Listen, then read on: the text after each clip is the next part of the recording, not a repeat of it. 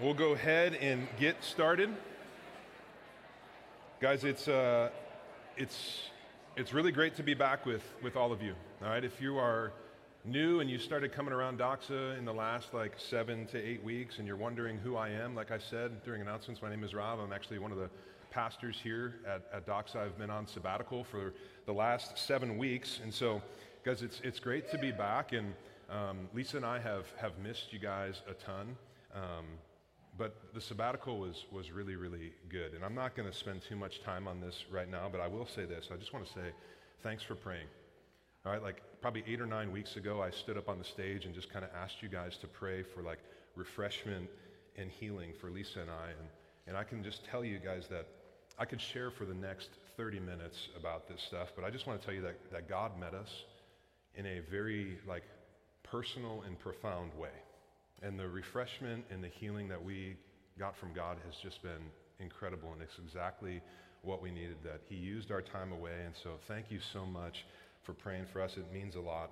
We could really sense kind of like your prayers and His presence as we just kind of walk through that sabbatical together. And, and if I can, I would just love to ask your for your prayers um, once again, because here's the reality of my life. Okay, if you don't know this, I am a broken and sinful man. Amen? Right. Okay? But I am. And, and I am prone to, like so many of us, like all of us, right, to just kind of encounter God, to hear from God, to experience God, and then kind of go out into my everyday stuff of life and get really busy and distracted with a lot of things, and then just forget how I experienced Him and forget what He said, and then just become the man in James chapter 1 who looks at himself in the mirror, sees himself, and then walks away and forgets what he looks like. And I don't want to be that guy right? Lisa doesn't want to be that woman. And so I would love to, to ask for your continued prayers for Lisa and I that we would really, truly grab hold of the ways that God has showed up on our sabbatical and that we would remember these things, that we would have the strength and the courage to respond to God and become more and more into the men and women that God has created us to be. And so, if, if and when you do think of us, if you pray for us, man, I would greatly appreciate that, okay? So, with that, what we're going to do is we're going to keep going through our study through Genesis today. So grab your Bibles, and I want you to find your way to chapter 29. All right, we have 133 verses today. All right, three chapters, okay? So grab your coffee, slam it, smack yourself in the face, and just buckle up because we're going to be here for a while, right? But as we get into this, okay, before we even open the Bible, I want to just ask you to consider two questions. Two questions. And the first one is going to be likely very easy for you to answer. The second one you might have to think about for a minute. But the first question is this What is your deepest longing in life? What is that? Like, what is the thing that you think most about? What is the thing that you most desire? What is the thing that you feel like, man, I can't live without, or if I got it, everything would be fixed and better? It's the deepest longing of your life. Second question how does that intense desire, how does that longing drive and impact the direction of your life? Like, what do you sacrifice to fulfill that longing? How are like the rhythms and kind of like the priorities of your life shaped by that deep desire and that deep longing that you have? Doxa, I want to tell you that these two questions are so very important because these questions, they really impact so much of who you are, where you're going, and what you will become. And today, I really believe that God is going to help us to understand our longings. He's going to help us to understand our desires, and He's going to help us to know what it is that we should do with those and how do we actually find the fulfillment in life that we're all ultimately looking for. All right, and so here's what I'm going to do. I can't teach all these verses today. I mean, I could, but you probably couldn't endure it. And so this is my gift to you today, okay? So what I am going to do is I'm just going to summarize these three chapters for you. I'm just going to tell this story, and then we're going to hone in on a few specific verses that I feel like are very, very significant for us today here at Doxa. All right? So if you remember back to last week, Rudy gave kind of a, an excellent teaching on chapter 28. And in this, we, we saw Jacob, the deceiver, who is also a man who is called by God and chosen by God in this moment, he, he commits himself to God. That on his way to Haran from Beersheba, he, he has a dream. And in this dream, he sees a ladder with on it, like angels were ascending and descending on this ladder. And in this dream, the Lord stands next to Jacob and he declares to him, he promises to him that he's going to bless him and he's going to be with Jacob wherever he goes. And so Jacob wakes up from this dream and he's just awestruck by this encounter with God. And he vows in that moment that the Lord will be his God. And so this brings us to chapter 29. Jacob, on his journey, he arrives in the east where his mother's family lives. All right, and he sees some shepherds, all right, around this well. And they're here, they, are from Haran. He starts to talk to them. He finds out they know Laban, who is Jacob's uncle, and that Laban's daughter, he says, Hey, Laban's daughter Rachel is actually coming right now, so you should meet your cousin. And so Jacob kind of sees Rachel, he notices that she's very attractive. He has this like love at first sight moment where like time stands still. He hears like a John Mayer song in the background and he's just kind of sitting there like, oh my gosh, right? And he goes over there, he moves this big heavy rock, kind of flexing on his way, and then he like feeds or waters her sheep and he kisses her, he cries. She's like, oh my gosh, I got to go tell my dad. She goes, gets Laban. Laban comes back and says, hey, welcomes Jacob in and takes him into his home. And at this point, Laban all right, he's, he's inviting Jacob into his home, and after a month of working, Laban looks at Jacob and he says, You really shouldn't be working for free. Like, what can I pay you? What should your wages be? Now, Laban has two daughters. The older daughter is Leah, the younger daughter is Rachel, and the text says that Leah has weak eyes. We're going to talk about this in a little bit, but she has weak eyes, but it's also saying that Rachel was beautiful. All right, and Jacob quickly tells Laban that he will serve him for seven years if he can marry Rachel. And so he strikes a deal, and the text says that because Jacob was like so in love with Rachel, that those seven years were like a minute. All right, he didn't even care. And at the end of those seven years, Jacob asks Laban for Rachel. Laban throws this big wedding feast, but that night, instead of Rachel, Laban brings Leah to Jacob's tent. All right, and this is one of those parts in the Bible don't know exactly what happened, but apparently, very dark. Jacob partied a little too much, had a little too much vino, right? And he wakes up in the morning and he realizes he had just slept with Leah, and she's now his wife, not Rachel. All right, so clearly Jacob's mad.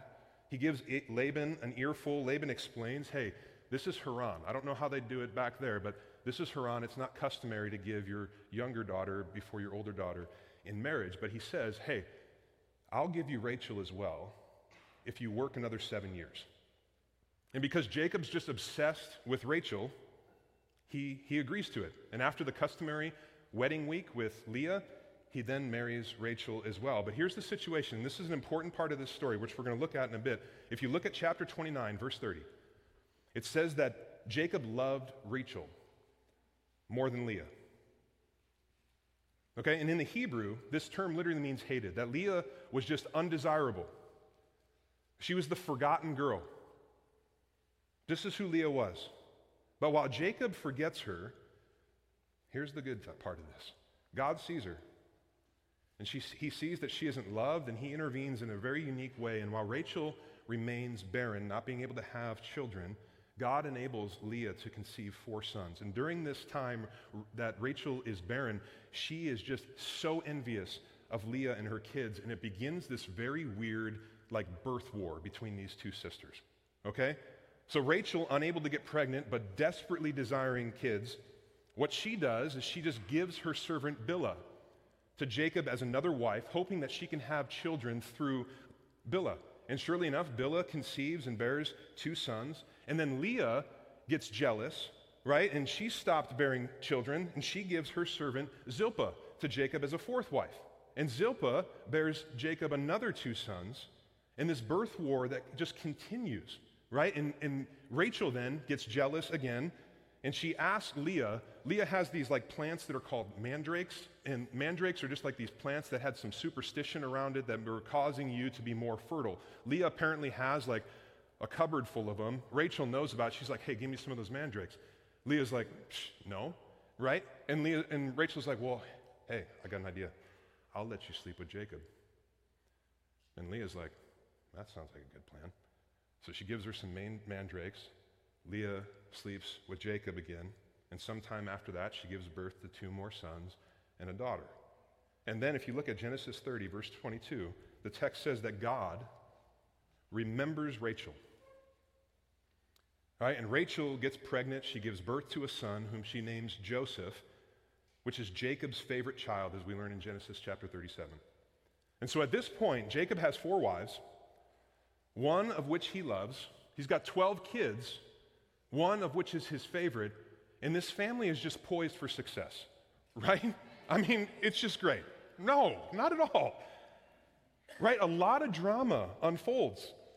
But after all these wives, after all these kids, Jacob then goes to Laban and says, Hey, just let me go. I want to go back to my hometown. I want to start my own family. But Laban is just reluctant as he says he's prospered because of Jacob. And so he asks, Laban asks Jacob, Hey, what can I give you? Jacob says, Just let me go. I don't want anything. But then he later says, Hey, give me some of your flock, but just the black and the speckled, spotted lambs and goats. And so Laban agrees to this, but Laban is a very smart, cunning, and deceptive guy. And he tries to deceive Jacob again by removing all of those part of his flock that Jacob wanted. And so Jacob kind of learns of this and he starts to retaliate to be more deceptive. He devises a plan to trick Laban and he ends up with Laban's flock. And he becomes very, very rich. And at the end of chapter 31, Laban's sons get very angry with Jacob. Laban no longer likes Jacob either. Then God tells Jacob, hey, just get out of there. So Jacob leaves. He doesn't tell Laban. Laban gets mad. Right? Three days later, he hunts Jacob down. He catches up to him. He overtakes him and he yells at him. He's like, You've deceived me. You left. I didn't even get to say bye. Right? Guys, this is just like crazy drama, right? But then Jacob gets mad at Laban. They fight, they talk it out, they eat a meal together, they make a covenant. And then the next morning, Laban kisses his daughters and his granddaughters, and they leave, or grandchildren, and they leave. Okay, so this is the story of Jacob in chapters 29 through 31. Now, what the heck? Right? Some of you are like, yeah, it's, you talked to my mom, that was my story, right? like, you know, I know that there's brokenness. But I mean, this is like a weird, dysfunctional episode of Dr. Phil, right? What are we supposed to learn from this? So much drama, so much deception, so much sin, so much brokenness, and it's all around Jacob, who is God's guy, even stranger. And so, what are we to make of this? Guys, the overarching point I want you to see is that Jacob did a great job with complicating his life and trying to screw it up. But God. But God's plans persist. And honestly, I could say so much about this account and make really many applications for us. You know, for example, we could look at Jacob here and we could see that our sin and mistakes can't thwart God's salvation and mission. Right? That Jacob's sin of deception, his lying, his polygamous lifestyle, that was just a twisting of God's good plan for marriage. In the midst of all of that, we could talk about how our sin cannot thwart God's salvation and mission. That Jesus is a better Savior than we are sinners and his sovereign purpose and plan will always prevail. This would be a good, true thing for us to grab hold of. We could also talk about how Jacob's just had this ongoing sanctification. And we could talk about the reality that God catches fish before he cleans them. That it's not that we clean ourselves up and then come to God, but that God comes to us. And as we follow him, he sanctifies us and changes us more and more into the likeness of Jesus. And that would be a good lesson for us to learn. And I hope that that brings you some like comfort in the midst of your struggles of your daily life. We could also talk about the principle of reaping and sowing. How Jacob the deceiver is now deceived by Laban. And we could look at the Apostle Paul in, in, Galatians chapter 6, where he says, God will not be made a fool, that we will all eventually reap what we sow. There's so many things, guys, that we could consider today. But here's what I want to hone in on this is a story. Hear this. This is a story about longing and desperation. And in it, we see four people who, like all of us, have very strong longings and they're striving to find fulfillment. And I want to look at this, this story through this lens of longing and see what God might teach us. So I'd like us to notice three things in this story. The first is the human nature of longing and desire and what we do to find fulfillment. The second thing is the frustration of unfocused longing and desire. And the third is Leah's discovery and our hope. So, first, this human nature of longing and desire and what we do to find fulfillment. Doxa, when it comes to the longings that we have, the desires that we have, here's what we need to know. Longings and desires are part of our human experience, every single one of ours. All right, the, the author, Christine Hoover, she says it well, writing this, and I quote We spend our lives with hands out and mouths open, looking for what we might consume. This is our experience as humans.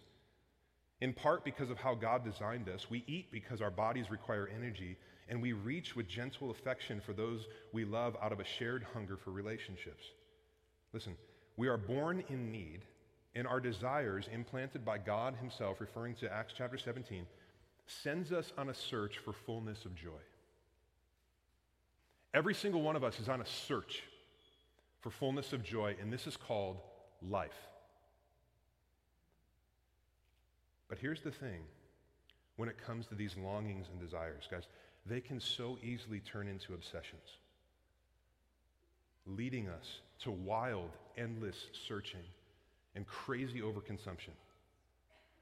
This is what James chapter 4 talks about that our desires become cravings, becoming our ultimate pursuit and point of life itself. That rather than our longings kind of like pointing us to the original source of joy and fulfillment, which is God Himself, they instead become masters in our lives, demanding our undivided attention and taking our peace and our joy right along with them. All right, it's kind of like this. Guys, when is the last time you had a thought like this? If I could just have fill in the blank, if I could just have this, then everything would be okay. My life would be fixed and I'd finally be happy. You had that thought? Some of you are living in that right now. I mean, the truth is, we've all experienced times where we have at least had that thought. And many of us have let that thought go from our head to our hands and our feet, and it's driven our lives and we start to radically pursue it. Guys, this is what happened to the four characters in this historical account. It led them, their desires, their longings became ultimate desires, which led to specific actions in their life. So let me show you what I'm talking about. We'll start with Jacob. Look at Genesis 29, verse 15. Then Laban said to Jacob, Because you are my kinsman, you should therefore serve me for nothing? Tell me, what shall your wages be? Now Laban had two daughters. The name of the older was Leah, and the name of the younger was Rachel. Leah's eyes were weak, but Rachel was beautiful in form and appearance. Jacob loved Rachel, and he said, I will serve you seven years for your younger daughter Rachel. Laban said, It is better that I give her to you than I should give her to any other man. Stay with me. So Jacob served seven years for Rachel, and they seemed to him but a few days because of the love that he had for her. All right, so Jacob had just escaped his brother Esau after deceiving him and his own father. And he goes to his mother's family, and Laban, his uncle, takes him in, kind of just allowed him to be a shepherd and to work because he had no money. His life had just blown up, flipped upside down. And Laban asks him, How much can I pay you? And in verse 16 through 18, we see Jacob basically say, Here's what you can do Rachel. He wanted Rachel as his bride, and he was willing to work for seven years.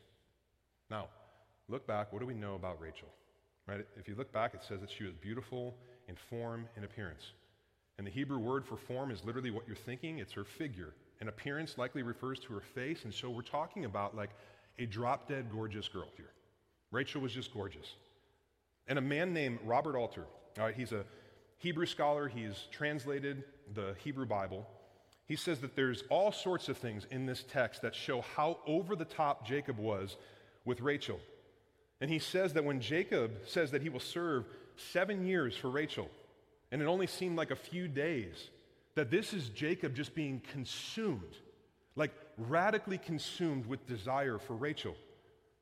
That this, this is like a crazy thing, this, this deep desire that he has, so much so that he's like, I will work for seven years. Now, I want you to understand this, because we know from both archaeology and history that the average man would pay 40 to, 30 to 40 shekels to a family for a bride, like a dowry. But if you add this up, one and a half shekels was the typical wage per month for a laborer. All right, so Jacob offering seven years of labor in exchange for Rachel is just a crazy amount of money. Jacob's not thinking right.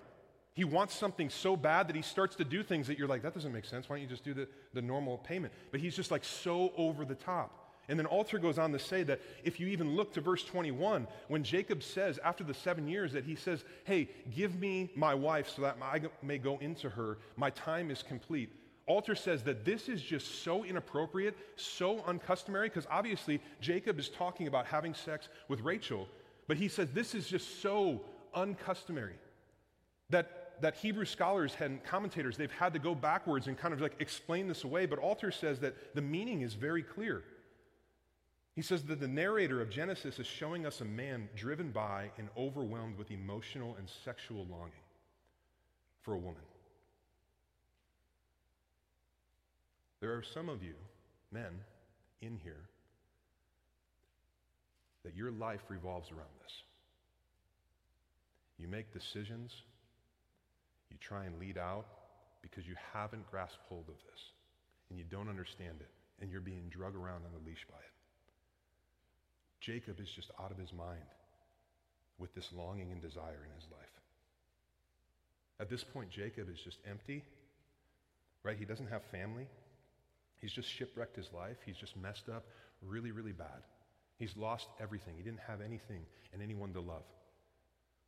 Nothing. And he's just walking through life. And then he sees her. It's Rachel. And he thinks, if I could just have her, if I could just have that, then everything will be better.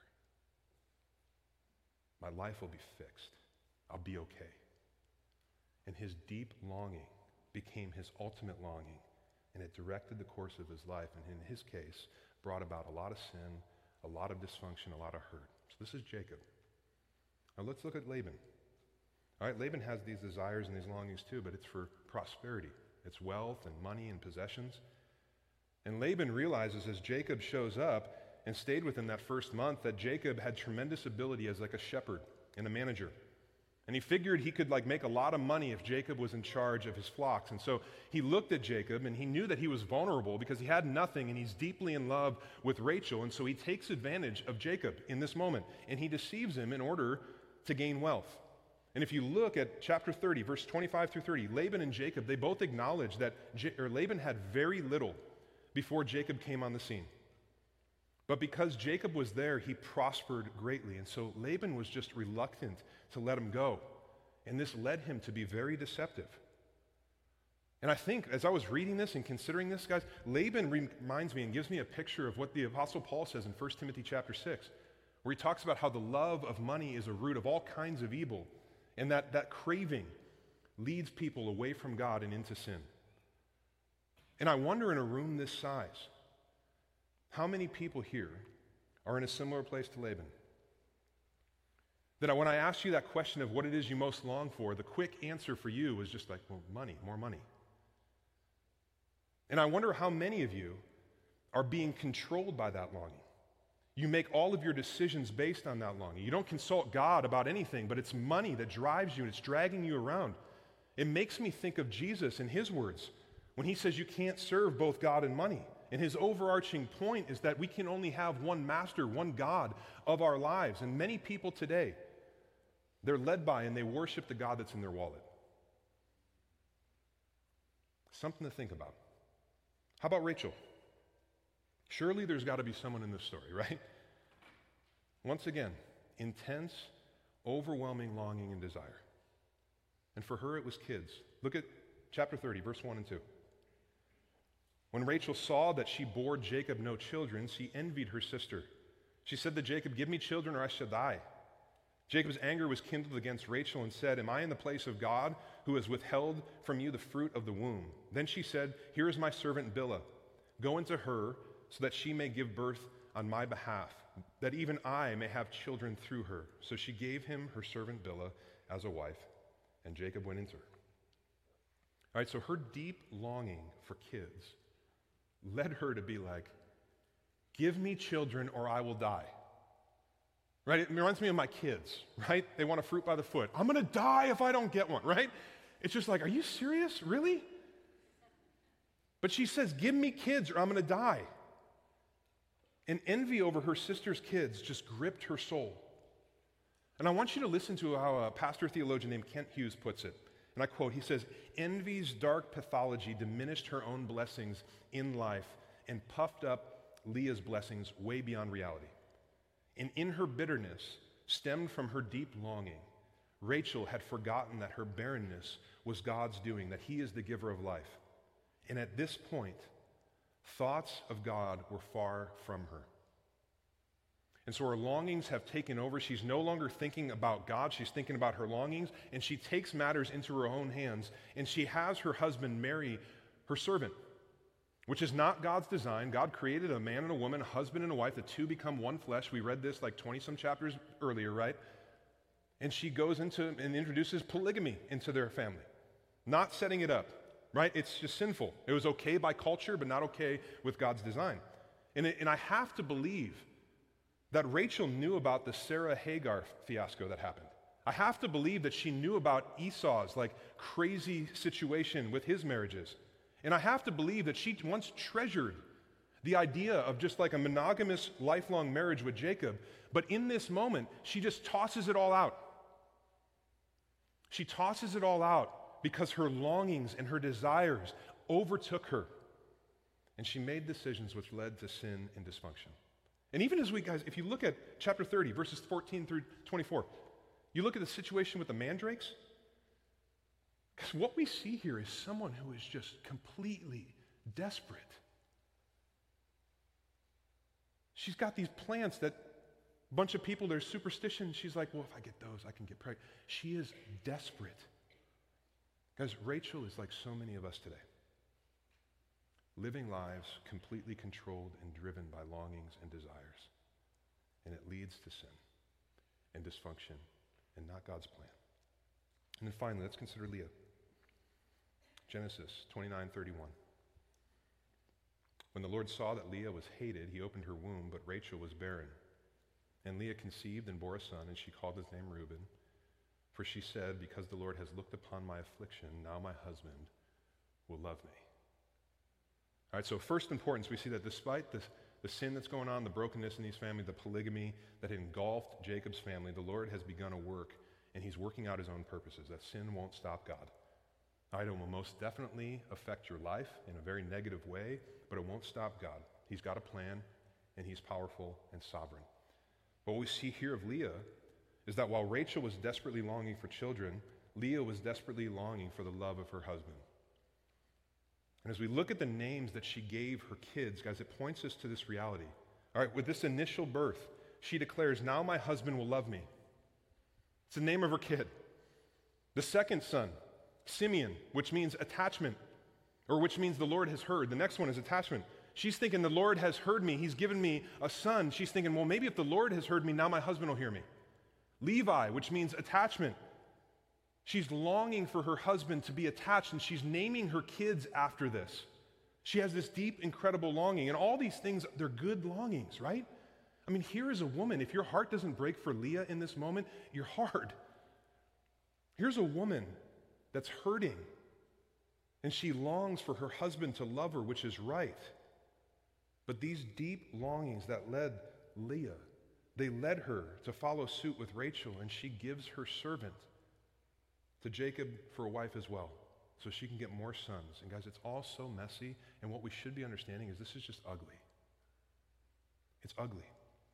But here's what I'll say. All right, these deep, real, strong longings that we all have at times, again, as Christine Hoover says, point us to our neediness, and they send us on a search for fullness of joy, which is ultimately found in God, not other things. And Jacob and Laban and Rachel and Leah, they didn't get it. And when we don't get it, because here's what this does. If you step back and consider your life, we've all experienced this. Guys, it leads to great frustration.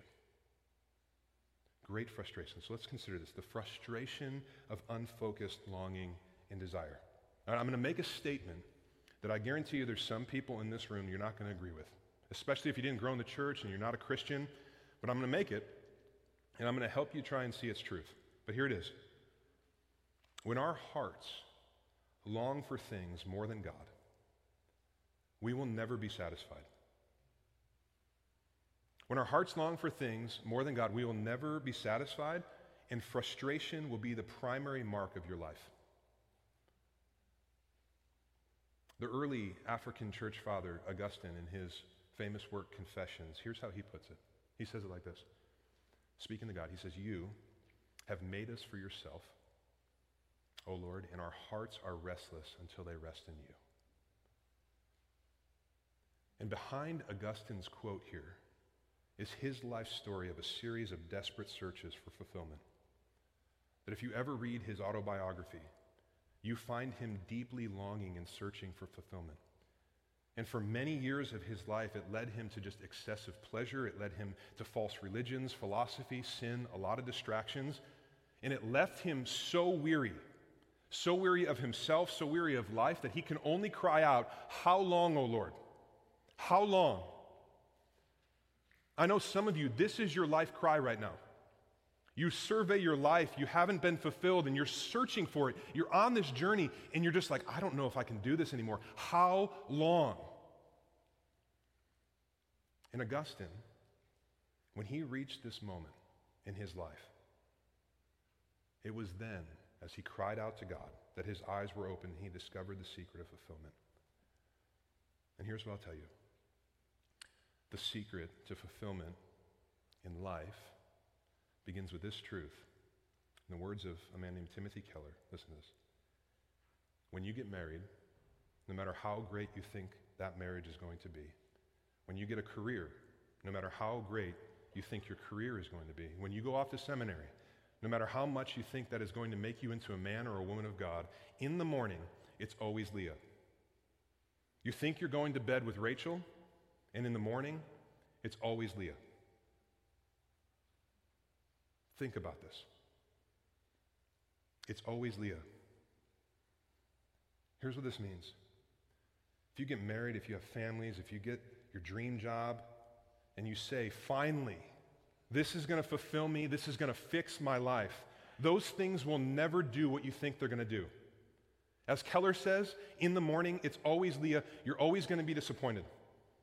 Those of you who are dating, thinking about engagement, if you think you are going to marry that man or marry that woman, woman, and finally your life is going to be fulfilled, that they are going to fulfill you, you're going to wake up and you realize it's always Leah.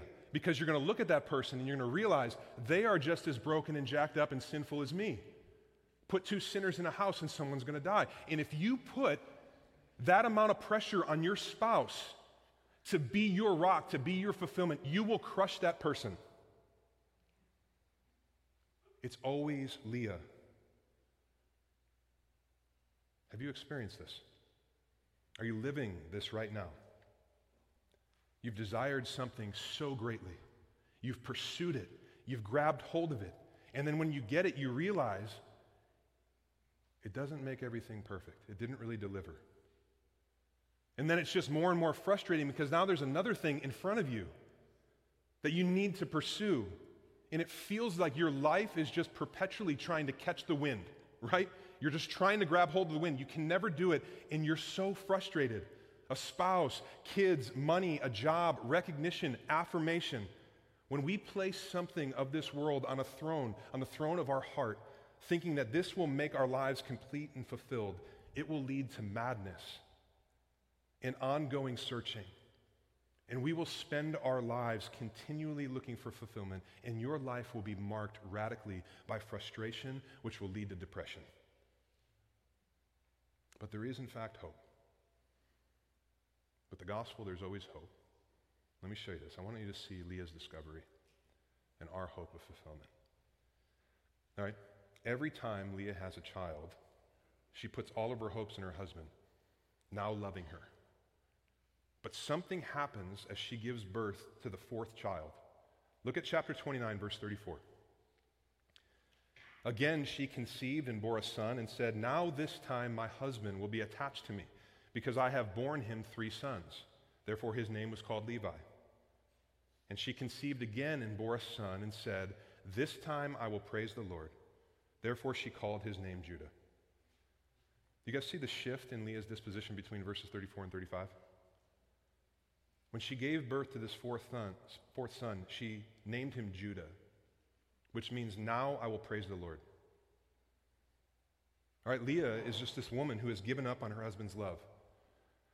But in doing so, she realized the greater love of God. That God had given her four sons not to draw her husband closer to her, but rather to draw her closer to him. And each child was God declaring to Leah, I know that you are unloved by Jacob.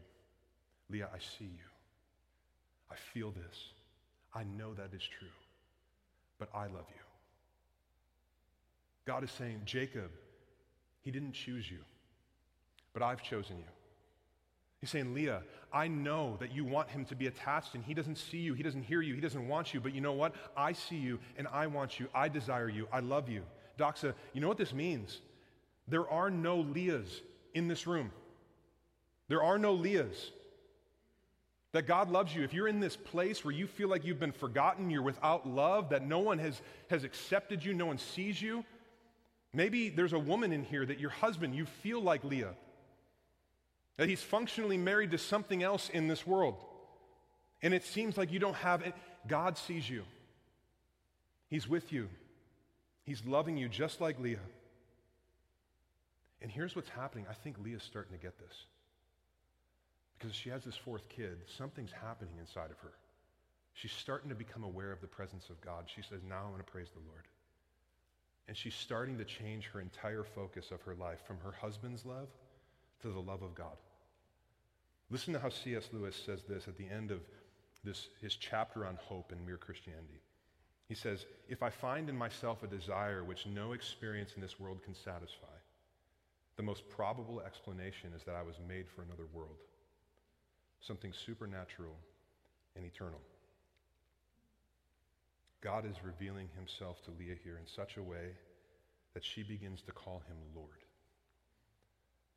Yahweh, the personal, intimate name of God, and she begins to worship him. That God is saying to Leah, I know you're trying to earn Jacob's love.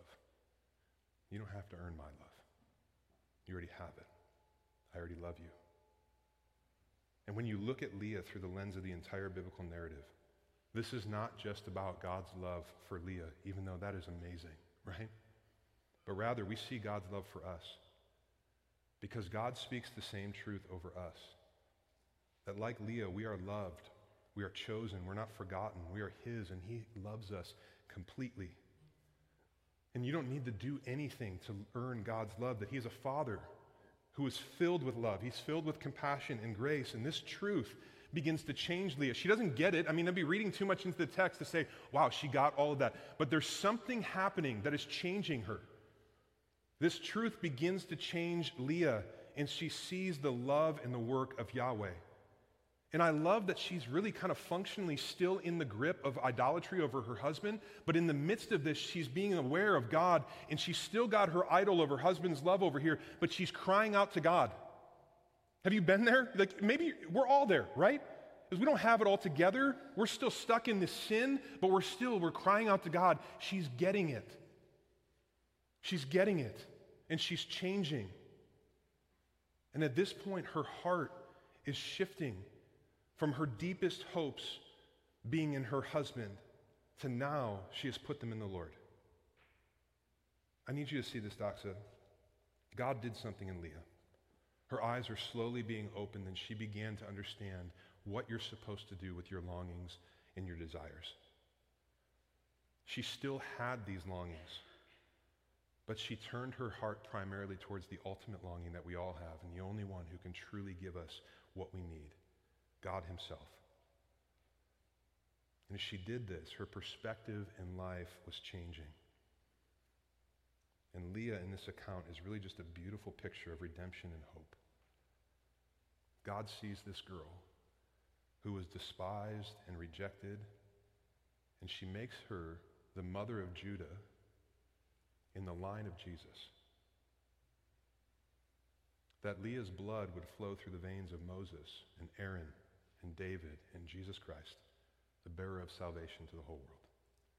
This is a beautiful picture of the gospel that God sees her, he redeems her. See, God makes Leah the rejected one, the weak one, the despised one, the mother of Jesus. And this is the way the gospel works. Right? The gospel saves people, not who are strong and put together and beautiful, but those who admit that they are weak and unlovable and sinful and broken and need a Savior. And if you know that you are so weak and so sinful and so jacked up and you need a Savior, you can call on the name of Jesus and He will meet you where you're at and He will save you. This is true.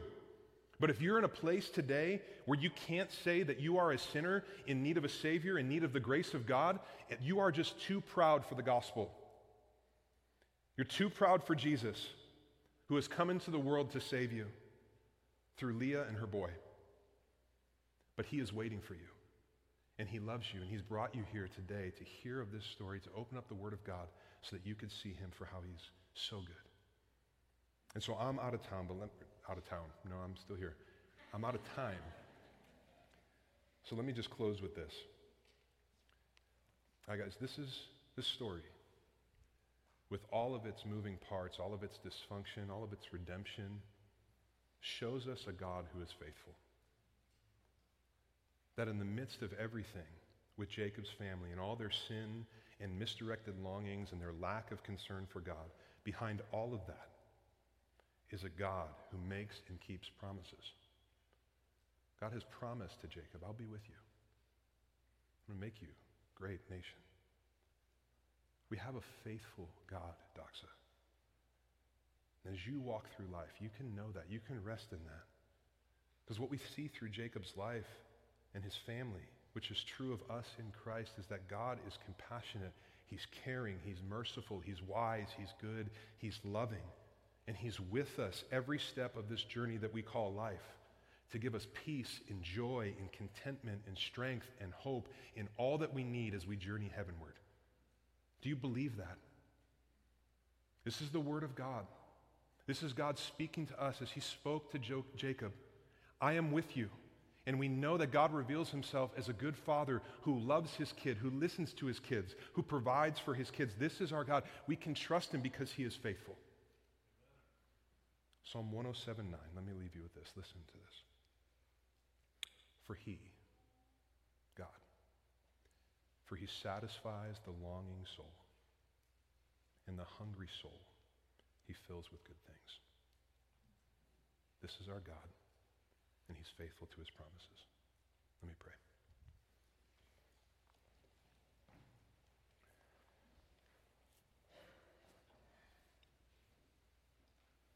Father, I love you.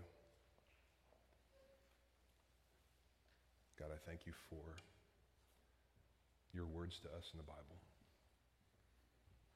And God, thank you for the realness of the pictures that I can relate to every one of these characters in Jacob's story. That I repent and confess that I do have longings, that at times I elevate above you and they lead me to listening to them, to listening to my desires before I even listen to you. It leads me to sin and distance from you. And so, God, I, I repent of that and ask you to help. God, I'm, I love to put on a show that I have it all together sometimes and I'm strong enough to navigate through life and I like to think of myself in that way. But the truth is, is I'm weak and I need you. I hear the words of Jesus in John 15. Apart from me, you can do nothing. God, I know that that is true. And so, Holy Spirit, you say that you are our strength, our helper, our guide, our counselor. And God, would you be that in my life? Would you be that in all of our lives? And would you give us the perspective of Leah? would you help us to look to you? Even in the midst of having these deep longings, would you not allow us to make those ultimate longings, but would you be the one that our heart longs for? Because we know that your word says that you will satisfy us. You will fill us with good things, and we trust you, God. You're faithful.